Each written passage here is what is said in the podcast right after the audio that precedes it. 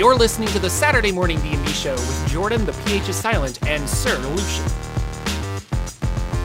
Hello, ladies and gentlemen. Welcome back to the Saturday Morning D&D Show. My name is Jordan, with a silent PH in the middle, and I am joined always by my wonderful uh, co-host over there, Sir Lucian from Sir Lucian Gaming. Say hello, sir. Hello, everybody. Welcome back. Welcome, Silent PH. Welcome, silence. Yes. Uh, so sorry we were off yesterday. I was. I just got very, very sick. Um, I I did catch the coronavirus. I'm not happy about it. Um, I'm still testing positive, even though I feel pretty good. So that is a mindset where you're like, oh, I'm I'm probably fine. Like I'm not contagious. And then I go and do a test, and it's like you're the most contagious. So that's how this is spreading. Just FYI, you're like, oh yeah, I feel fine. No, you're you're still real sick. Um, but uh, I'm fine. Family's good. We're all we're all just hunkering down, quarantining. I do want to apologize to my friend Kugo, who is going to be Kugo. the uh, guest host last week.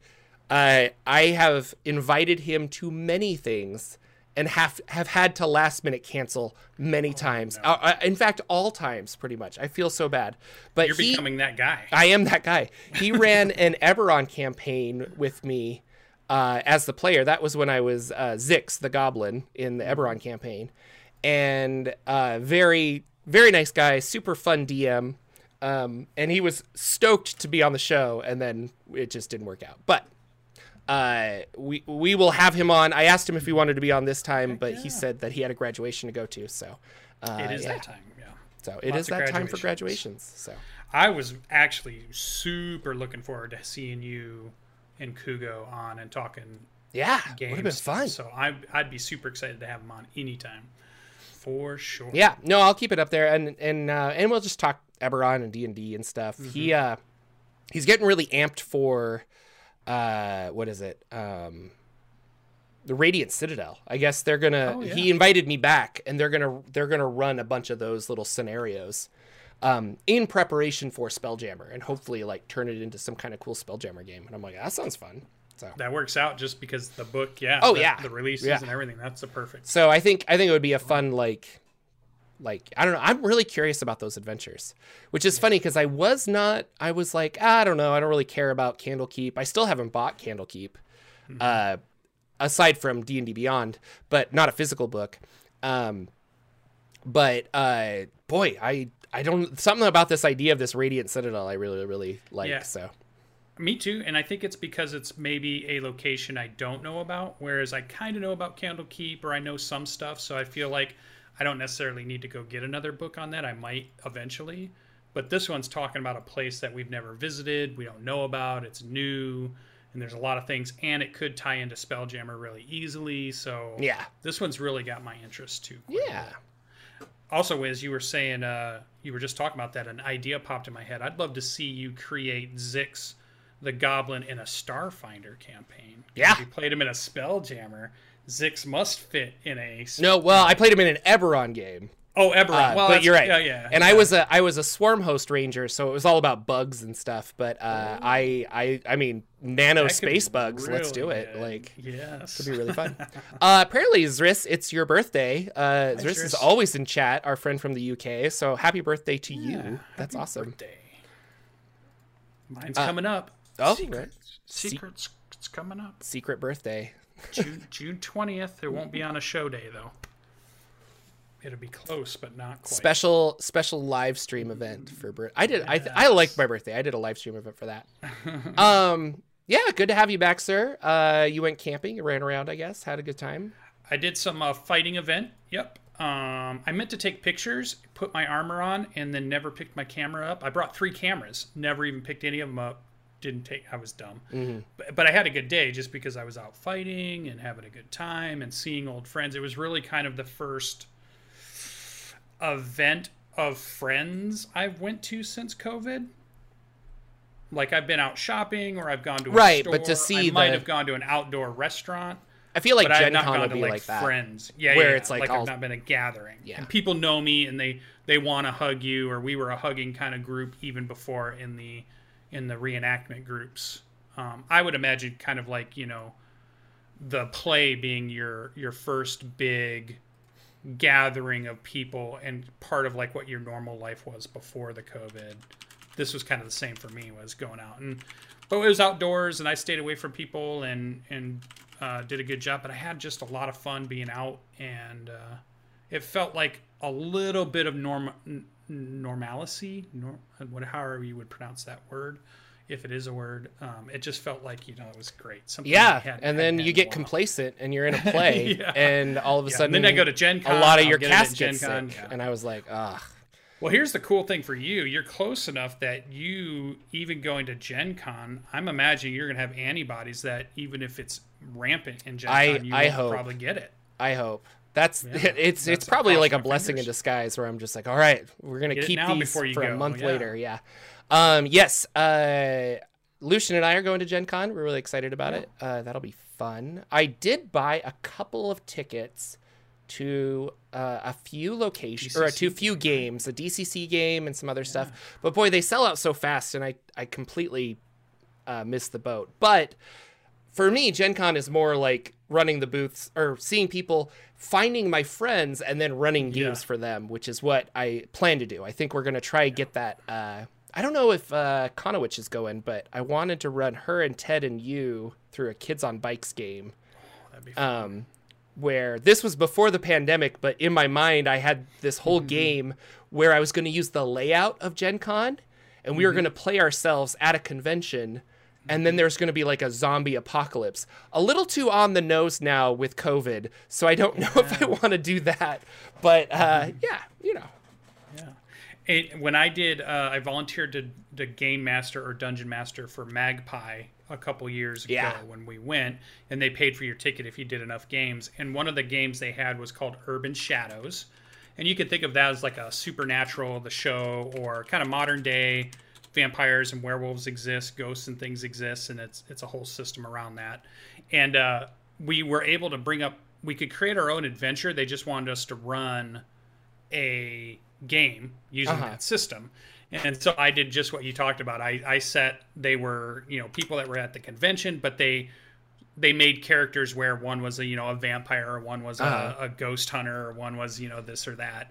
And uh, the the storyline was there was a kind of a who done it murder at Gen Con, and they were trying to figure out who did it and why and where you know. Was it the knife in the in the you know in the library or was it with the wrench? And i was kind of doing that kind of thing with it and i yeah. thought that was really fun because we had the gen con map sitting out which you could use to to play around with. I thought that was a fun cool idea to do so. Yeah. I like your idea. I love it. I love it. Super fun. Um but let's let's now now we're just quoting uh MST3K with my good friend Steve yes. Silverblay. Uh, I love it so much. Um, I I made the comment that most of my D and D games just turn into MST3K episodes. I feel, but uh, let's talk about some news. There is some really cool stuff happening in the world of Dungeons and Dragons. Uh, yeah. Go with the release dates first of all. I guess those are those have been changed, correct, for these new well, upcoming books. This is what's on their website, and it is possible that they've only told us about the changes like in tweets or other places, but I went to their website this morning. Yeah. And that's what's on the website. So it is possible these are some of this is delayed. Yes. Um, but what I saw was July 19th was Journey Through the Radiant Citadel. August 1st was the starter set Dragons of Stormwreck Isle, which was a 1 through level 3 adventure set box set. The new starter set we had seen with the cool blue dragon on it. Mm-hmm. It does have dice in it and it's got play mats and stuff and and pre-made characters and stuff. So an, a cool starter set if you're looking to get into dungeons and dragons welcome to the show if you are. And then uh, august 16th spelljammer which was the you know kind of i think the big summer blockbuster release for us. I love that i'm probably getting journey, uh, journeys through the radiant citadel but I'm really getting ready for that Spelljammer box that yeah. I want to go pick up. Yeah, it looks looks like the delay was just Radiant Citadel and the campaign case of Terrain, um, oh, yeah. which was one of the extra things out. that they were talking yeah. about. So um, I think they wanted that Terrain case to come out with Radiant Citadel, but it just, I mean, ugh. yeah. And that Terrain Gas case, prices, I think, is the supply maps chain, and like the Pog tokens of creatures, right? It's like a full-on monster encounter kit, right? Yeah, yeah, yeah. I think the that's what it is. Case, yep. Yeah. um, has the the monster like stickers that you can put down or little tokens, reusable tokens, I should say, because I think you can put the stickers on top of them again. Not something I'm too interested in because I got a lot of minis and stuff. But if you're, I mean, I always talk about doing Dungeons and Dragons at the game store and Mm-hmm. like being able to roll that out and then have a bunch of tokens that I can easily swap out for a bunch of different monsters. That's really great. So Yeah. And I think if, you know, sometimes you want to have that visual, but you just don't have the money to buy all of Yep. the terrain, all of the minis, which are really cool. You don't have time to paint them if you're buying the unpainted ones, you know. Maybe just some tokens and some stickers that move around Mm-hmm. is the way to go. So, for sure. Could be frugal in your gaming hobby. Well, I was for a long time. I made I actually printed out a lot of paper minis. I was big into that. Yeah. Um, but but now I have friends who have 3D printers and they like, "Hey, make this for me." I'm like, "Oh, Yeah, cool." 3D printers. yes. So that was the big thing. Um, I thought uh, I just wanted to put those up at the front of the show just so people Yeah. know what's coming out for the summertime. So July 19th is Radiant Citadel and then Um, Yeah. August 1st Dragons of Stormwreck Isle, which I'm curious about. Mm-hmm. And then the 16th is August 16th is Spelljammer, which is that three 'cause book, wanna- three mini book set that's coming out. Um, I was they're going all to ask you, Go ahead. Mr. Um, Forgotten Realms, where is Stormwreck Isle? no idea. I don't know if they made it. I was. I was wondering if it's a place we know of. Is it? I wonder where it's Um, at. do you- So now yeah, I don't know. I thought you'd it's- know. Okay. Chat, Stormwreck Isle. chat sleuths. Where is Stormwreck? It's got to be Forgotten Realms, I would imagine. You'd think so. Storm Rack. Oh, we did talk about this. I feel Stormwrack is a. It was a 3.5 edition, um, like nautical book that had rules for like like nautical adventures and monster Mm-hmm. stuff. But Stormwreck Isle, I don't think is a is a place. Oh, okay. Maybe it just fits anywhere then. Yeah. Now I really want to know. Interesting. Yeah, I do too. Like, I because to me, in my mind, it seems like that would be a Sword Coast kind of place. I mean, it sounds like a Sword Coast place. it sounds very cool. Dragons of Stormwreck Isle. It's a. Some people online are saying it might be Dragonlance. Oh, a starter. There's a Stormwreck Sea in the Magic the Gathering campaign. Um, I don't know. We'll have to see. Yeah. Well, we'll will see when we get see. it. Because I've actually bought I bought the Essentials box set and I loved it. I thought it was a great box set. And when I read through it, if you're brand new to D and D and you want something, Phandelver is always a great recommendation, and that's a good one to go with too. But the Mm-hmm. Essentials kit they put out where Chris Perkins kind of redid Chris Perkins, adventure ones, like- that was really good too. I like so Chris if you Perkins don't do Adventures. that one, get the Essentials kit starter set, or I bet this would be pretty good too. So I'm gonna have all three of them. Yeah, and I, I I bet these sell more. We were talking that these probably sell more than you think, yeah. and and that there's a correlation with oh like I don't know it's Christmas my son's into D and D I'll get this starter set, mm-hmm. and then they get it and then th- there's probably like a good eighty percent chance that buying that starter set also turns into a, a PHB purchase at some point. Yeah. So uh, it makes sense that they're making new starter sets because in my mind I'm like you already have the starter set, and then essentials I was like okay that makes sense you're introducing some new rules, but Mm-hmm. then this one came out of nowhere. But boy I I just know that it it it's got to turn into direct sales. Yeah. Like for And every one of these we sell, we're guaranteed to sell something else. So Yeah, and I think while they were building this one, they were building additional languages of them. So I feel like this one would be one we would see if we took a trip to Europe or something Mm-hmm. and we were going through a game store.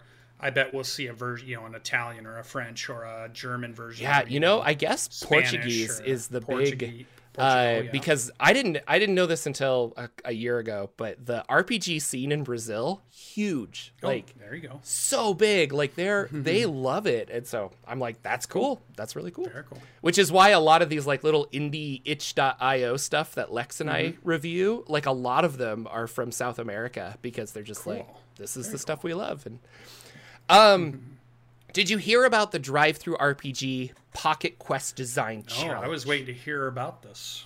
So this is kind of cool. Uh, I think they're trying to compete with uh, Itch and Zine Quest and things like that. So it's not a contest; it's a design challenge. But the idea mm-hmm. is that uh, Drive Through RPG is jumping in on this. It's called Pocket Quest, and they want you to make a RPG, twenty pages or less, um, pretty simple, with the theme of summer camps, and that's it. And so you you make this, you design this, and then uh, at the and we'll have two months. So this started June first, and then mm-hmm. by August first, you're going to put it up on uh, Drive Through RPG, ideally, I guess. Mm-hmm. And then they have a whole bunch of like social media stuff that goes back and forth, being like, "Hey, uh, I don't know, like, you did you finish the challenge? You get you get merit badges. Is the idea these these images that you can put on your Drive Through RPG page to be like whatever." And it's a big thing to just kind of like whatever. You could give it away for free. You could sell it for a dollar. You could sell it for $15. Like it's all up to you.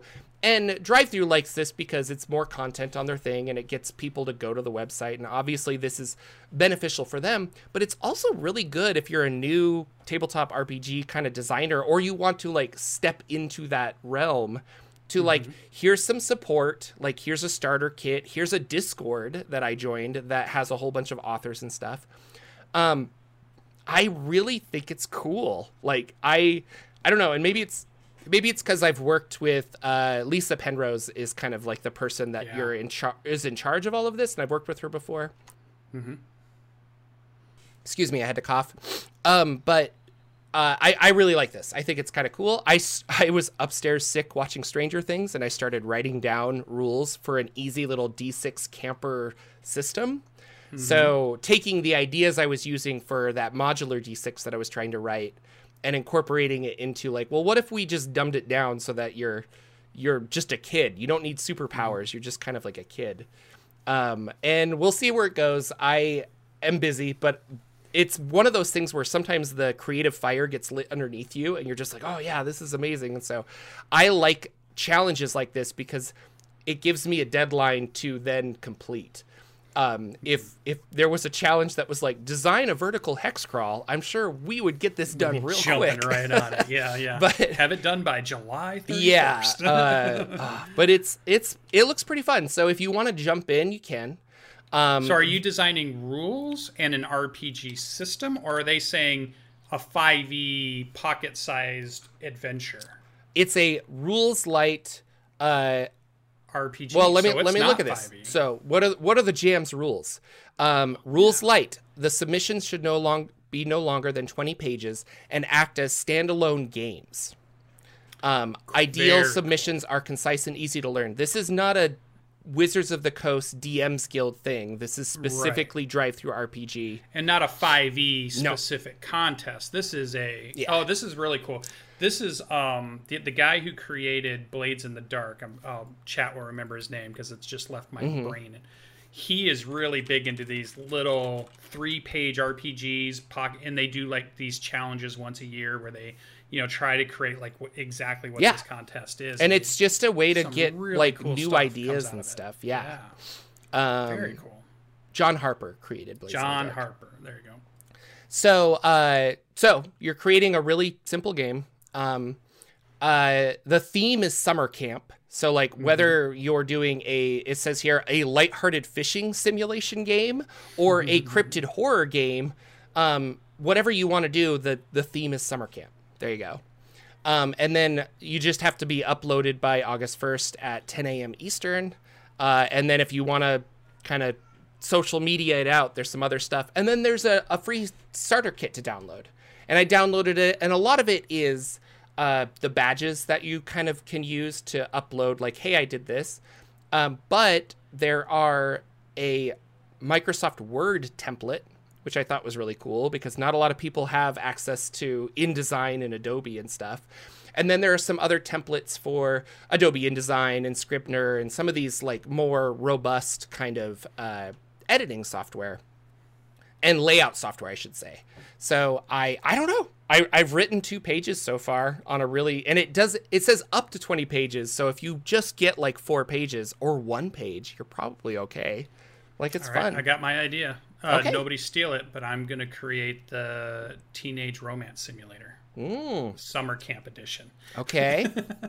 Did you do summer camps as a kid? This is a good question. I did not, but I watched every single summer camp So- movie so many there ever was, and wished my parents would have sent me to Man. a summer. camp. Now know- I did do Cub Scouts. yeah, I guess that kind of maybe maybe. a little bit, but we didn't. We weren't gone for days on end, and we weren't like at a camp where strangers were in charge of us for a week. you Yeah. know, like I'd never done anything like that, and I had wished and wished as a kid that my parents would be able to do that. But yes, I did a lot of googling when I was researching this. How can I send you- myself? what's that? What is the average summer camp stay? Do you think? Like you just said a week. Say a so, week. yeah. that would have been in my brain a week. Six Maybe weeks. it's a weekend. Like you literally were, and I think this is a. Uh, it's it's very popular in New England. Month and a half. on the East Coast. And I think it was one of those things where it's like, no, like parents still have to work, they still have to do other stuff. So it's like you get out of school, you have like a week off, go to summer camp, you come Camp back six weeks later, Yeah. and then there's like two weeks after that, you go back to school. So, uh, oh, my poor son is not happy. He's still not feeling well. Um, so I I don't know. I went to church camps because I was a very religious Oh, family, see and that, those yeah. were one to two weeks, if I remember. Yeah. Um, but like I was like, holy cow, six weeks. So uh, and Steve Silver Boulet will know this, but my uh, my other tour partner when I was working with the Children's Theater, uh, her name is Megan. Megan was went to summer camps all year long, or uh, I mean, she went to summer camps every summer. And when she was too old to go to summer camps, she became the camp counselors Counselors. Yeah. and then yeah, did yeah. that all for as long as she possibly could and so she had all of these fond camp memories of like songs and it was the like four to six weeks that she would Yeah. do at camp and when you're working there yeah she worked uh, anyway so i i also don't have a lot of like fun camp memories but i i did watch a lot of movies so i'm Well, wondering the- one interesting thing we have a camp that's here near us, and one of the counselors is in the reenactment group that I'm in. And they brought us out to do a show for the kids who had been out there, Yeah. you know, at that camp for a long time. And they brought us out, and we did a big medieval show of fighting and jousting and, and feasting, and and got to eat in their cafeteria with them, doing medieval foods. Oh, so they kind of did a really fun thing. That was the only experience I went and, and saw a summer camp as an adult. Kids everywhere, teenagers are in charge. It's like, are there anybody here over twenty? What's going? Yeah, what's exactly. going on? But So- it was uh, the kids looked like they had a blast and they they loved. Um, they had millions of questions about our armor and and fighting, and they were just really seemed like they were having a good time. So I'm. I encourage it. I think if I had a kid, I would try to send him to a summer camp just for that fun. There was a, uh, and then when I was in Wisconsin with the same children's theater, they hired us to do a week long camp with the kids. Oh, Uh, that was the play. And so during the day, they would go canoeing, and then in the afternoons, they would rehearse with our show, and then they would, you know, and so uh, that was kind of fun because we got to stay at this really cool. Uh, that was where I saw my first baby skunk, and I was Okay. like, "Are they don't? I can go pet one, right? No, no, you can't. They don't they can that. still smell." um, super funny. Uh, they all have funny names. So part of the writing I did was coming up with like a, a name generator to like Yeah, come up yeah. with something funny. camp something. Yeah. Yeah, like and uh, like I was like, oh yeah, Camp Lake Crystal Lake. That's never been used before. It has. No. It has. yeah. Anyway, Jason. so yeah, yeah. but uh, it got me really excited. I like RPGs. I like designing RPGs. I just have a hard time sticking to it. So I'm hoping that. Uh, you know, blessing in disguise, COVID. I was like stuck upstairs, bored, and then all of a sudden I'm like, I'm gonna write, and you know, a whole bunch of research and time later, I have a framework of a little thing. I just need to, I need to know where my game's going, I guess, and and Yeah. and then run it a couple times before I put it on the internet. That's the other thing. So. Um, so drive through RPG, anyone can enter. I think you guys should try it. Uh, there's no like Let us know if print cost, and let us know if you do. Yeah, we would love to uh, feature some of our listeners and just be like, hey, this is cool. And when it actually comes out, uh, maybe I can do a, I don't know, maybe we can come. Not only highlight some of our other listeners, like I can make a video, but I also I would like to be like, here's Jordan's process for actually coming up with this. Like, I don't know, because I, I find that interesting when people are just like, so I didn't know what to do. and uh, then my dog like threw up on my carpet, and I knew exactly what I was supposed to do. So Right. kind of funny. D&D Beyond uh, has released a free Vecna stat block. This is a challenge 26 creature for Dungeons and Dragons 5th edition. Um, and it is free. It is called the the Vecna Dossier, I think. And uh, this is another attempt by Wizards of the Coast, who has now acquired D and D Beyond, to Get uh, get your D&D Beyond. email. They're like, here's here's a bunch of free stuff. You want free monsters? Hey, Vecna, you want a free Vecna? You want all this other stuff? Uh, take those.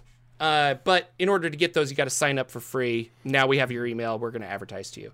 Uh, it's not a bad thing. It's just what they're doing. So, um, I feel like I also heard that there was like you could put a picture on the back of your character sheets that you could print out or you could have on your character sheets on D&D Beyond and then you one of them was Vecna on the margins of your character sheets. I feel like that was another thing that I saw I don't know. Twitter. Yeah. and I wonder if it kind of was part of this Vecna stat block thing. But they were like, they were talking about um, just like an image or like a watermark image or like an image that's in the background of the things you're printing out, mostly like your character sheets. I thought. I don't know. Maybe it, it gave a lot of new lore on him, which is kind of cool. Um, a lot of us in chat, if you, it was funny. My the Discord kind of, uh, I wouldn't say blew up, but a lot of us were just like, why does he have two arms? Like, why does he have two eyes? Like, what is happening? And I was like, well, maybe he's missing his arm, and that's why he's got that like infinity gauntlet. But then he actively has two eyes, so I was a little upset. I was well, not upset, but just like what? But I Vecna before he loses. I. I guess so. but I do like that he uh, was hypothetically wrote the Book of Vile Darkness, and uh, his body they have it like in his rib cage, like the Book of Vile Darkness is part of him, and I thought that was kind of cool. Uh, we'll we'll see lore wise where that goes. They changed a couple of things, saying um, like at at some point he left Oerth uh, and went to go live in a place called Citadel Cavitius. Well, Citadel Cavitius is a domain of dread, and he was imprisoned there in Ravenloft and couldn't get out. Uh, and so it was it was kind of funny as we're going through this. It's like, and then after that he did this, and I was like, but he was he was like banished there, right? And so, uh, I don't know, kind of interesting. Uh, And couldn't he have regrown his arm and eye, but somebody still has the originals? maybe relics, and that's what they're running around with. But he's regrown because he's he's, undead powerful though. Like, is he really regrowing things? I don't know. He's the magic power that he has. I guess so. I think he could. He could have four arms if he wants them. there you go. Tentacles. So uh, the this also goes in with our conspiracy theory about the um, obelisks within That's uh, true. all of the five E adventures. Uh, that in the the final adventure or uh, Icewind Dale, they specifically state that Vecna has been placing these out. So uh, it was like okay, and now we have this brand new design for Vecna that isn't the Magic the Gathering design for Vecna. Um, and I thought that was really interesting. This is a very different art take on Vecna from the Magic the Gathering one. And it also says within the text here that Vecna is a time is a is a lich out of time in that he can kind of go whenever and wherever he needs to be, tying in again with these uh, obelisks that seem to have existed, didn't exist, kind of a thing going around. So uh, I think this is all part of the push for 5.56 edition. Uh, I was gonna make a video, but I've I've been sick and stuff. But I I want to make another tinfoil hat video where we talk about like what are the implications of this coming out. So I definitely want you to wear a tinfoil hat when Yes. you do that video. you have to, otherwise uh, the mind Right. rays get you. So yeah. yes, exactly. Um, some he does have the new stat block features where um, he has a counter spell that is a ability, not a spell. So you can't counter his counter spell. Kind of sucks. Uh, I I would be curious to run this and have people be like, well, you know. And Sly Flourish did a, a really good analysis of the uh, Mordenkainen's multiverse book. What was that called? Monsters of the Multiverse. I'm an idiot. um, compared to like that stat block compared to the original one in like Volo's. And he, he specifically brings up the wizards where this wizard can cast these spells. And then in the new one, it's like we've turned those spells into abilities. So now the abilities can't be countered. Um, And what are the ramifications of that if you are a power gamer who's like, well, that's not fair because this wizard isn't playing by the same rules as my character. And I look at that and I'm like, well, that's because it's a monster. But Yeah. when you're saying that you're both wizards in this magical world where we're all wizards, like, well, why mm-hmm. can't I learn Arcane Blast? Well, you're because you're a player. So I don't. I was Yeah. gonna ask you about that. What do you think? Yeah. Well, or and they're not playing with the subclasses of pl- that players get. So Well, this know, was a lot of them specifically like a conjuration wizard monster. Yeah. So I was like, to me, I I, don't think, yeah, I could see. I always imagine the NPCs can have abilities or items or things upon them or training they've went through or gifts given to them by gods or other powerful entities that even though they say they're a conjur- conjuration wizard and I'm Uh-huh. one, we would be very different Yeah. the the school I went to was a very different school than they went to, you know, and there there there could be some differences there, and so I would never let that kind of just be like they have to play like I play because I'm not really playing monsters, and I'm playing players that have lots of um, rules for players. Uh-huh. They have rules for monsters, so I guess it never bugs me. Yeah. I don't Maybe know. it does others though. It does, uh, and I, I have. others, yeah. We've had like, and I, I actively, I very much hate counterspell.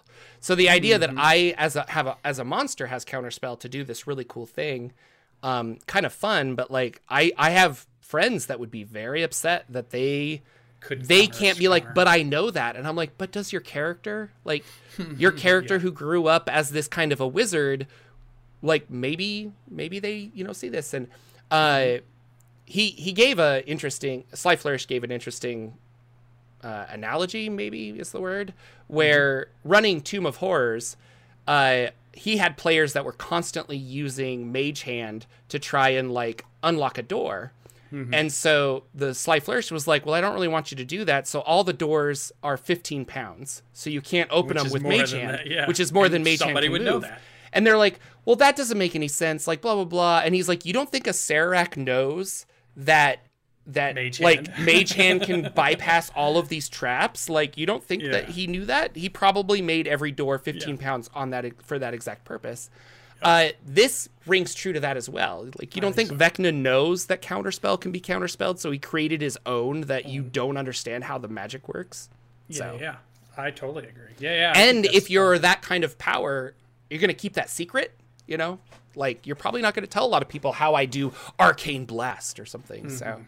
um, but if a player was really interested in that i would be i would entertain the idea of turning it into some kind of ability if they wanted to like learn it much like a magic item you know like well, yeah, yeah but yeah, adding something in, and I think we all do that as dungeon masters every now and then. We can add in something very cool that makes your players allow them to do something that maybe is not in the rules. Uh-huh. But hey, just a, a perfect example is in our game. I have a bow that allows me to put hunter's mark, and I don't have to use, you know, the Concentration. concentration, so I can still be a normal character and use the normal set I have, but they're giving me this ability to do a hunter's mark because it just fit with his and my idea of how the character worked and and the bow is the thing that you know Uh-huh. controls that so it's you know it's not in there but so i think you hit on it perfectly allowing them to quest or research or look for a way and maybe doing a, a fun mini adventure Yeah. to learn that would be really cool even though it's not specifically something they can just flip through the player's handbook and pick when they're creating their new character Yeah. And we're getting to that point with campaigns. Like I was I was thinking about starting another campaign and people were like, "Well, are there any restrictions?" And I'm like, "Yeah." I, I was I was like I, I don't want to bring bring Strixhaven into this. I don't want, you know, and so we're getting to that point where I'm like I kind of for the adventure I want to tell, yeah. I need to narrow down the scope of D&D. So um but Vecna he's out there, he's free. Check it out. Uh I'm wishy-washy on the art, but uh I like the book in his chest. I think that's kind of cool. Monte Cook Games. Very cool. Yes. Monte Cook Big Games. Big announcement for them. After 10 years, um, they are opening up the Cypher system for uh, just your average everyday creator, which they're creating a system reference document and an open game license for the Cypher system. So now, uh, Lucian, you can finally make your Cypher system camping simulator game Yes, I could. um, and release it by yourself without paying Monte Cook Games anything because they're just giving it away. Uh, this kind of surprised me in that I was like, why didn't they have that? I guess they didn't. Because, and then you think about it, they really do everything in house. They're the most unique game company because they don't hire a lot of freelancers. Everybody's kind of like these on staff paid people that are generating games for Monte Cook Games. Uh, and that's cool. This will also open up Monte Cook Games a whole bunch. And we were talking about this on the Discord as well. And I thought it was because of the rise of 5e Kickstarters. And they were like, well, we want to make sure that, you know, Monte Cook Games, like some supplement made for Monte Cook Games, could also have a cajillion kind of things about it or make a million dollars and get in the news. But uh, the Discord was saying that it's probably Morkborg and some of the indie ones that gave theirs out earlier, like Mothership, like completely free right from the get go. And those have a very, those have acquired a very large fan base in a small amount of time. And they think it's because of the OGL. And so it's like Monte Cook Games is like, uh, well, do it, you know, like make make one for Cypher System. Anyone can make anything because they'll still own Numenera. They'll still own all of the games they've made, obviously.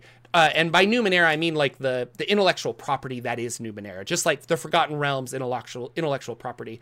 Just because I make a game for 5e, I don't get to use the Forgotten Realms, and just because I make a Cypher System game, I don't get to use Numenera.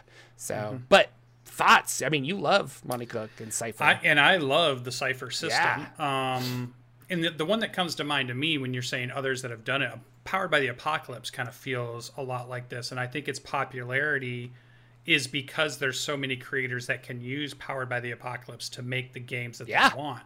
So if you want to build more community around Cypher Around your style system. games Yeah, we like can't Cypher, just wait yeah. for their team to build all of it give the community the ability to come in and start building lots of cool things too and i think that's great i mean there's there's all kinds of games i could think of that would fit in the Cypher system because it's a little bit lighter of a system than say 5e or pathfinder but it's definitely a little bit more substantial than say you know kids on bikes or Powered by the Apocalypse. powered by the Yeah. apocalypse there's a little bit more crunch to it than that so it's a nice middle ground and it fits so many genres because Yeah. you already have so many examples of it fitting in other genres that you really could do just about anything so i'm super excited i think it'd be really cool to have you know and I think, yeah, and I was trying to think what game out there has Yeah. not been represented that I'd be like, oh, this would be the one that would really fit in Cypher System really well.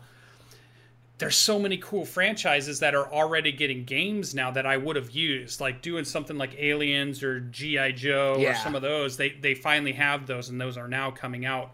Here's mine. I think I think one that would be really fun, and I there maybe there is a game out, but maybe a Transformers or a Voltron yeah, would be a really cool Cypher system game where you could create the different things that come together and form a super thing. and that would be good for ciphers too, because it. it's like Yeah. I've used this cipher, and now it's like Transformers feels like I don't know, like I used my gun and now it's out and I can't use it anymore or something. Like yeah, Yep.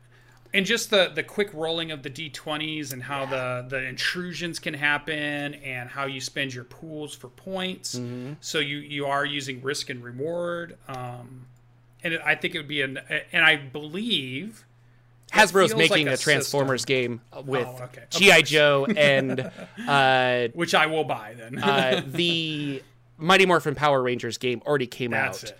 and I think that is going to be the same system. So, but right, they're so we'll they're working on it. Voltron. But I but you do Voltron Voltron. There you go. really fun one Or generic Japanese, like Yeah. or the other Voltron, fighting. which was all the vehicles. Yeah. Which was like 20 vehicles that came together instead of just five lions. It was like there's another style of Voltron. Oh, He-Man, the RPG? based, uh, yeah, that could be cool too. Yeah. that could be cool. So, So those ones, big I think would win for really cool. for the community. Like that's really what it comes down to. This is awesome. And I would like to see yeah. what they're going to provide, and are they going to give us artwork stuff? Are they going to provide? I don't think artwork, and- uh, but because usually system reference documents aren't artwork. They're like, here is the specific wording that we use that make it a Yeah. Cypher system game.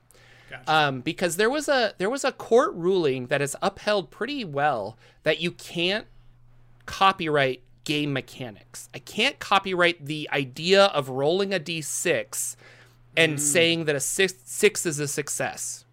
Uh, that is impossible. But the way you describe it, like you can copyright the text that you wrote.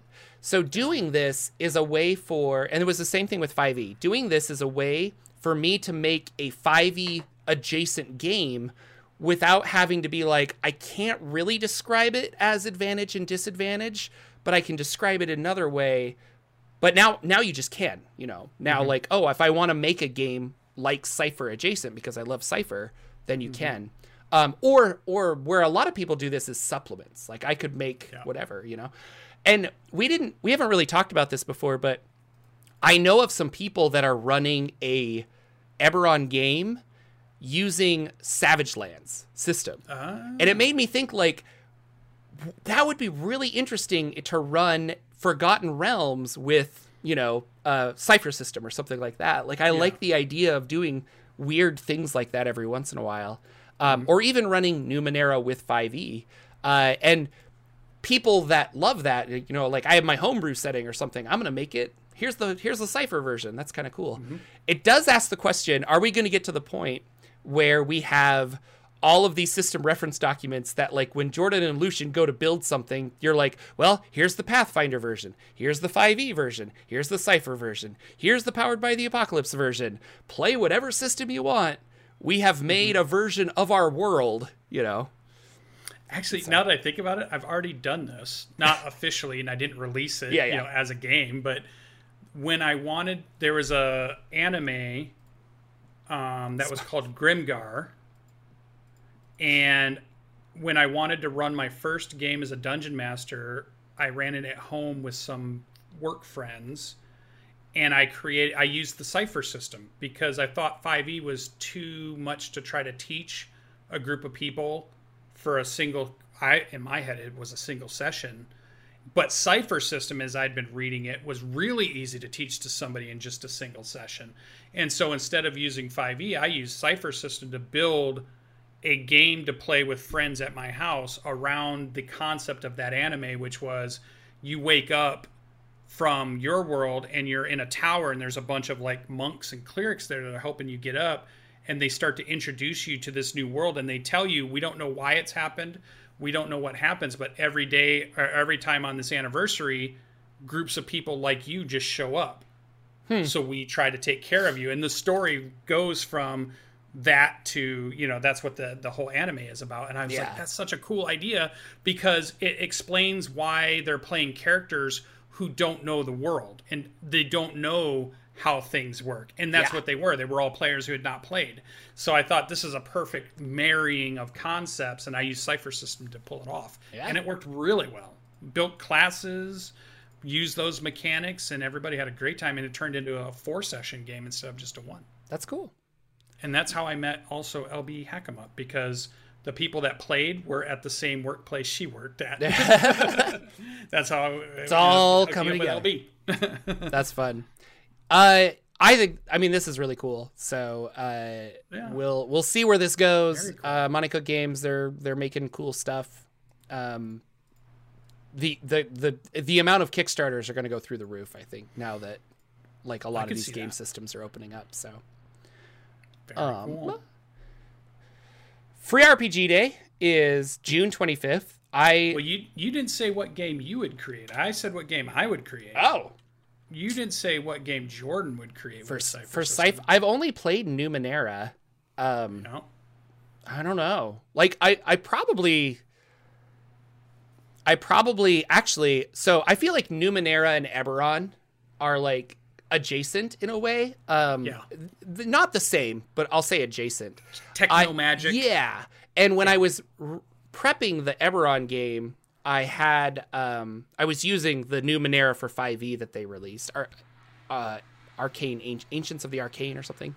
Um, and so I would do something similar. Like I think I would I would want to make uh, an Eberron game using the Numenera like class features and stuff. I think that would, Would you be a lot lean into the the steampunk part of it? Would you lean into just the technomancy part of it? technomancy i think Yeah. uh, and and maybe expand certain things like hacking challenges to understand so so hacking for an arcane perspective so instead of a thief picking locks you're actually like undoing web of arcane energy or something i don't know so Very cool. Like it. I'd buy it. Uh, okay. I got one customer, guys. Um, Free RPG Day is the end of this month, and I don't. I we should have been talking this up more, but I didn't even really think about it until uh, Goodman Games started talking about it. But uh, it's June twenty fifth, um, and so go go out for Free RPG Day. I called my my local game shop and said, "Hey, you doing Free RPG Day?" And they said, "Yeah," and I'm like, "Awesome." Uh, and then I said, you know, next month is July 16th, DCC days. Are you doing that? And they're like, ah, I don't know. I don't think. And I'm like, oh, you got to do it. so I have two uh, game stores in my town, and one of them is doing DCC days. The other was wishy washy on it. I'll probably drop by both just to see if they're they're doing stuff. But I want to run some games. Uh, so their uh, Goodman Games just released the uh, a preview PDF of the adventure. It's a zero level funnel that you can get for free for DCC days, um, and for Free RPG Day they're going to release a whole bunch of stuff too. Uh, you can go to freerpgday.com or goodmangames.com, but keep those on your calendar, June 25th and July. I feel like Free Comic Day is around that time too, or like my maybe it's just my store. Free Comic Day is in May. Is it? Because I feel like my store combines them. Because like Yeah. when I go to pick stuff up, they have RPG stuff, but then they also have Yeah. like, here's some free comics. Here, Yeah, it's probably because they have leftover stuff. So Free Comic Book Day is uh, at the first weekend in May. Oh, okay. Um, so that is come and gone. That was May May uh, Oh, something. The next one is May sixth next year. So, but but no, uh, my game store does free comic book day as well. Um, Mm-hmm. and so you'll notice like, but their comic selection is so small. I think it's just one of those like, if you're in that nerd area, you're like, yeah. And we also Mm-hmm. sell some collectibles on eBay. Like, I think they all kind of just that's how they make money. I don't know. So yeah, very cool. and my comic book store sells a bunch of Magic the Gathering and Pokemon cards, and so I'm sure it's all like, I don't know. Anyway. It's really a great, one of the greatest stores on earth. Really. Yeah, there you go. Happiest place on earth. So keep those dates in mind. Uh, Pathfinder report, go. Well, not so much a report because a lot right now of releases are adventure paths and things. Um, we are about to get the big um, Drift Crisis in Starfinder. For any of you Starfinder fans out there, that looks really fun. They've been putting out more videos on it. But I was just reading my Book of the Dead again just the other day, and there was something in here that I thought was really cool. Um, they were talking about the types of undead, and the way they write this is kind of like listening to a Mordenkainen or a Volo when they're talking about they, they have a, a first person kind of view person who's in my studies I found this and that and they were talking about undead and I thought the way he described them or this author described them was really cool because they said you have the type of undead that's called a, a consummate undead and these are the ones that um, choose to let negative energy in and it allows undead like features to happen. So your your vampires your liches and things like that. They're seeking it out and they're allowing this this negative energy in. But then it talks about like the hungry uh undead and these are the ones where their hunger has gotten so great it's the hunger that animates them not necessarily the desire for power or the desire to to do something. And so they're a different type of undead and that negative energy only affects a certain part. So like the consummate, zombies. they let the negative energy in their entire body whereas the hunger is all about there's just a certain part of, a, of an undead and then there's like this other part that they were talking about so there's like three different ways that negative energy affects things and that kind of decides or, or helps put them in a, a category of undead i thought that's such a cool concept that I've never gotten out of Dungeons and Dragons because they never really tie in skeletons and zombies. Um, whereas this kind of goes in and says, this is what's happening. Negative energy is causing these things. If you have a full body negative energy, you're you're kind Yeah. of this type of thing. If you're just maybe just your brain or maybe just your stomach is the only part where the negative energy has come in, now you're uh, you know you're a, a wight or you're uh, you know something that's like a, a um, I was trying to think of uh, not a wraith but um the ravenous ones. I'm just thinking you know zombies are always Ghouls and stuff. Yeah. ghouls, ghasts, those kinds of things. And then Yeah. the ones that are constructs are ones where the negative energy is animating what's And that's where you get, like, a skeleton. But there's no like- there yeah, there's no consciousness to it. It doesn't do anything on its own. It's negative energy that is working on inanimate material and that still is bones or whatever and, and stuff like that. And that and like you're right so zombies and skeletons and the things that are like that. So i thought that was a cool way to explain how undead work and then they go into character options and how you could have this be a part of like maybe you're a part of this or you're a hunter of this uh, um, you know or whatever. So if you haven't gotten this book I, th- I it's a great reference just to read about thinking about undead in general even if you're not using the specific rules from pathfinder second edition i just love the way they put this in and it could be a resource for Yeah, any of the games it's almost like a, a scientific view of it in a way. Yeah. Yeah, like Um, they, they were really studying how and what is happening. And it they talk about the balance between death and what life is. And he goes into this cool argument about life is only the vessel so death can exist. Like you have to have life and it has to die for there to be the undead, the dead. You know, so there's this cool dynamic it talks about in the book. It's just very interesting. So I just thought in a cool resource, even if it's not the game system you're playing, it's a really fun resource if you're into dead. And I love my favorite thing to add to any campaign is undead stuff because to me, players going full bore, I'm gonna kill, mutilate, destroy undead is never wrong, right? Y- It, maybe it's wrong to go and and attack the orc village, or maybe it's wrong to fight the elves, or something. You know, there's a lot of moral conundrums that you can get into at times at tables. But the evil undead, reanimated corpse. Go after yeah. the zombies. Nobody's ever on the side of the zombies or the skeletons, right? So I always Oh. thought that's that's always Someone good, has so. to tell his zombie wife and kids. And then the, yeah, there's probably a zombie uh, fan out there of the show, and they're like, "Look at that again. Zombie Lucian- lives matter, guys." Man, he's against against the undead. That's funny. so He's officially come out as being against Yes. the undead hordes of the Yes, Underdark. yes. Uh, that's funny. No, that's cool. Um, and actually kind of ties into the. Uh, I did a I did a, a YouTube video on souls and like what is Yeah. a soul and what happens to your body and stuff. And there are some interesting rules, and it's it's left ambiguous for a reason. But uh, the idea that humans in a D&D RPG setting have a dual existence where their soul actually belongs to another realm and their body belongs to the material realm. And I, I thought that was a really interesting way of saying it. And then they were extrapolating on that like fey creatures their body and soul are both tied to the fa- fairy realm so if they die on the prime material plane there's no body like both of it both of Yeah. it dissolves back into the fairy realm into the Feywild. And in this And- one, it talks about the negative energy on a soul. Yeah. That's how you get the ghosts Yeah. and the ghasts and the incorporeal. Yeah, and that's and they were saying it too. And when the stuff I was reading is that a a ghost is someone who got trapped in the ethereal plane, and so now they're tied to the prime material plane when they shouldn't be, and that drives them crazy, and that's why ghosts can do all this Mm-hmm. Other stuff.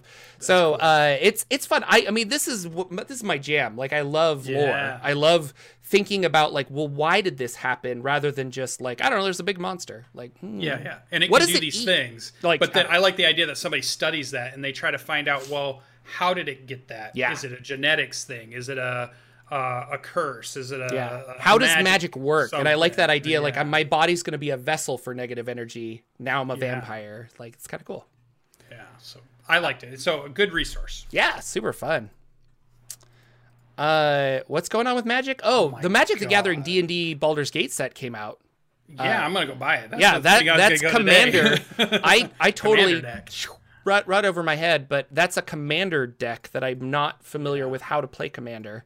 Um, but uh, a lot of cool themed cards out there, like really cool stuff. So I gotta get them. I gotta Yeah. get them for sure. And that's what I was looking up because I was I was trying to find just before the show started if the Baldur's Gate one had come out, and it looked like it did.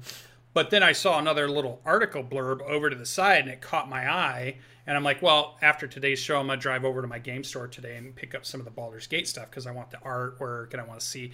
And again, I haven't played Commander. I was gonna ask you how to play Commander because you're the Gathering aficionado. I just know that it can be two to four people that can play, but yeah, and, and, I think and you have to have different set of one. rules. Uh, you can only have one type of a card in your deck, and it has to be hundred cards. Yeah. So, Yeah, so it's a uh, different, anyway, like, It's a format. different format, but it's still Magic. yeah. You're still playing Magic. Yeah. Yeah. And I thought that's so cool. So I want to go get all these because I think that'd be fun, and I want to bring them to Gen Con with us so that maybe we can have some and we can just whip them out and play. But then I saw on August 12th, Magic the Gathering is meeting my favorite other fantasy slash sci-fi realm out there besides like Dungeons and Dragons is Warhammer 40k or even Warhammer Fantasy, which I love Yeah. absolutely. And they're gonna come, but they were like the juggernauts that fought each other in the gaming space. I always thought in my head because it was like I always thought um, Warhammer being, well, we're gonna win ev all the gamers over by doing a tabletop cool game, and D and D was like, no, we're gonna do a tabletop RPG, and that's how we're getting all the gamers, and we're gonna do stuff that brings them to our. But now they're coming together. It's like two villains or two the superhero and the and the villain coming together to work together. It's just crazy. I love Warhammer 40k and I love Warhammer Fantasy. To see them in a Magic the Gathering card set blew my mind. August 12th, go check it out. Um, you can find this out on the internet. They've only done a little bit of blur, but they've started to show some of the artwork. And I I hadn't really thought of a Magic the Gathering system that was futuristic. In my head, and I think they have done this, but in my head, Only I recently. think of Magic the Gathering has been fantasy, Yeah. magic based. Uh, and, and in that medieval fantasy or ancient fantasy kind of stuff, it never dawned on me because they just did that neo Japanese one that That's the one I'm. Yeah. Uh, But yeah. I'd never thought of like how do we do a, a, a modern day one, right? And or even just a, a futuristic one.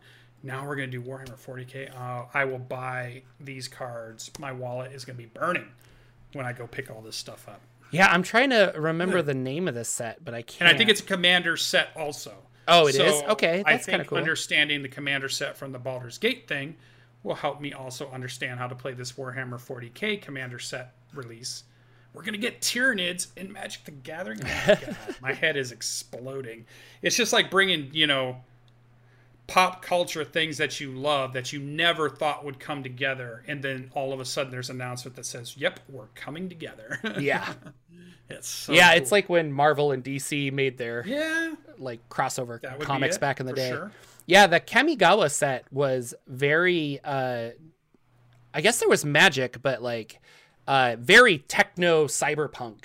Yeah, I and it was Cyberpunk, weird. I thought it was weird because I remember they did a Stranger Things uh, Magic the Gathering set, but that was like a special promotion, and this was like a core release. But Mm-hmm. Yeah. uh, I guess I don't know. You're uh, not not running out of ideas, but like you're going to expand at some point. So, uh, I liked it. Interesting. So I'm all about it. If you guys are into those two genres, um, that's the genre. Warhammer 40k and Warhammer Fantasy are the ones that, when they got brought to Total War, and they turned it into a game that you, a tactical game that you could play using the Total War instead of doing a historical battle.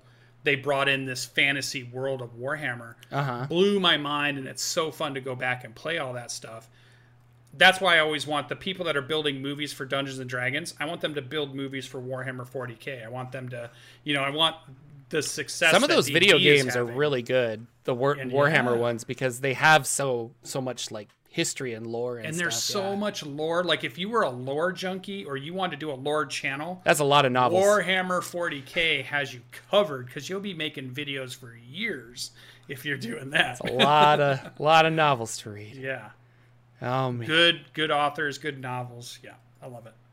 Uh, Dark World. great. Well, that's our show. Did you play? Well, you didn't play any because you were. I've been sick. quarantined. Uh, I did. I did suggest in July that we should pick up. Uh, we should do the Eberron game. yeah.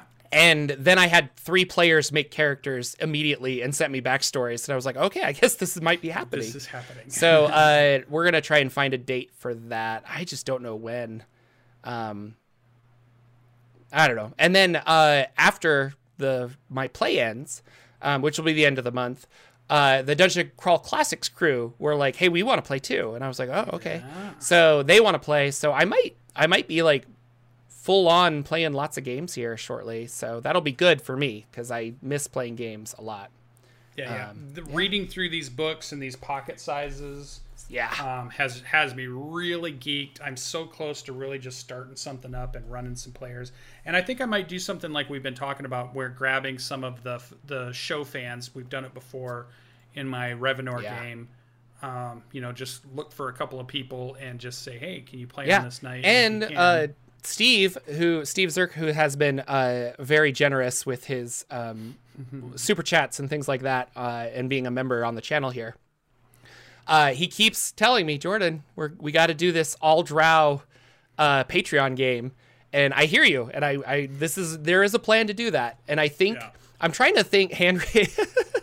I'm trying to think of a, a price point, and maybe I'll talk about this on Patreon. but like, I want to do like a Patreon tier, and then maybe run like if you subscribe to this tier, I will run two games a month for like three months, and then we'll get like six sessions, and the and the game will be done. And I think that would be really fun.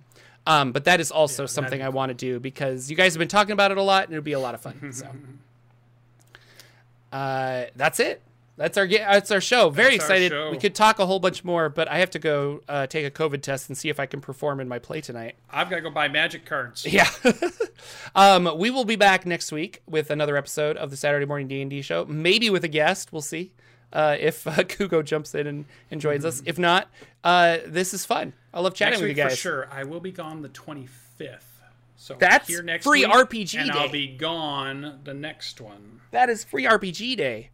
Um, Maybe I'll do a live stream from my phone on free RPG day. That could be so fun. We'll see. Okay. Uh, everybody. Take care, everybody. We'll see you next week. Uh, and have a have a safe, wonderful uh, June. Bye bye.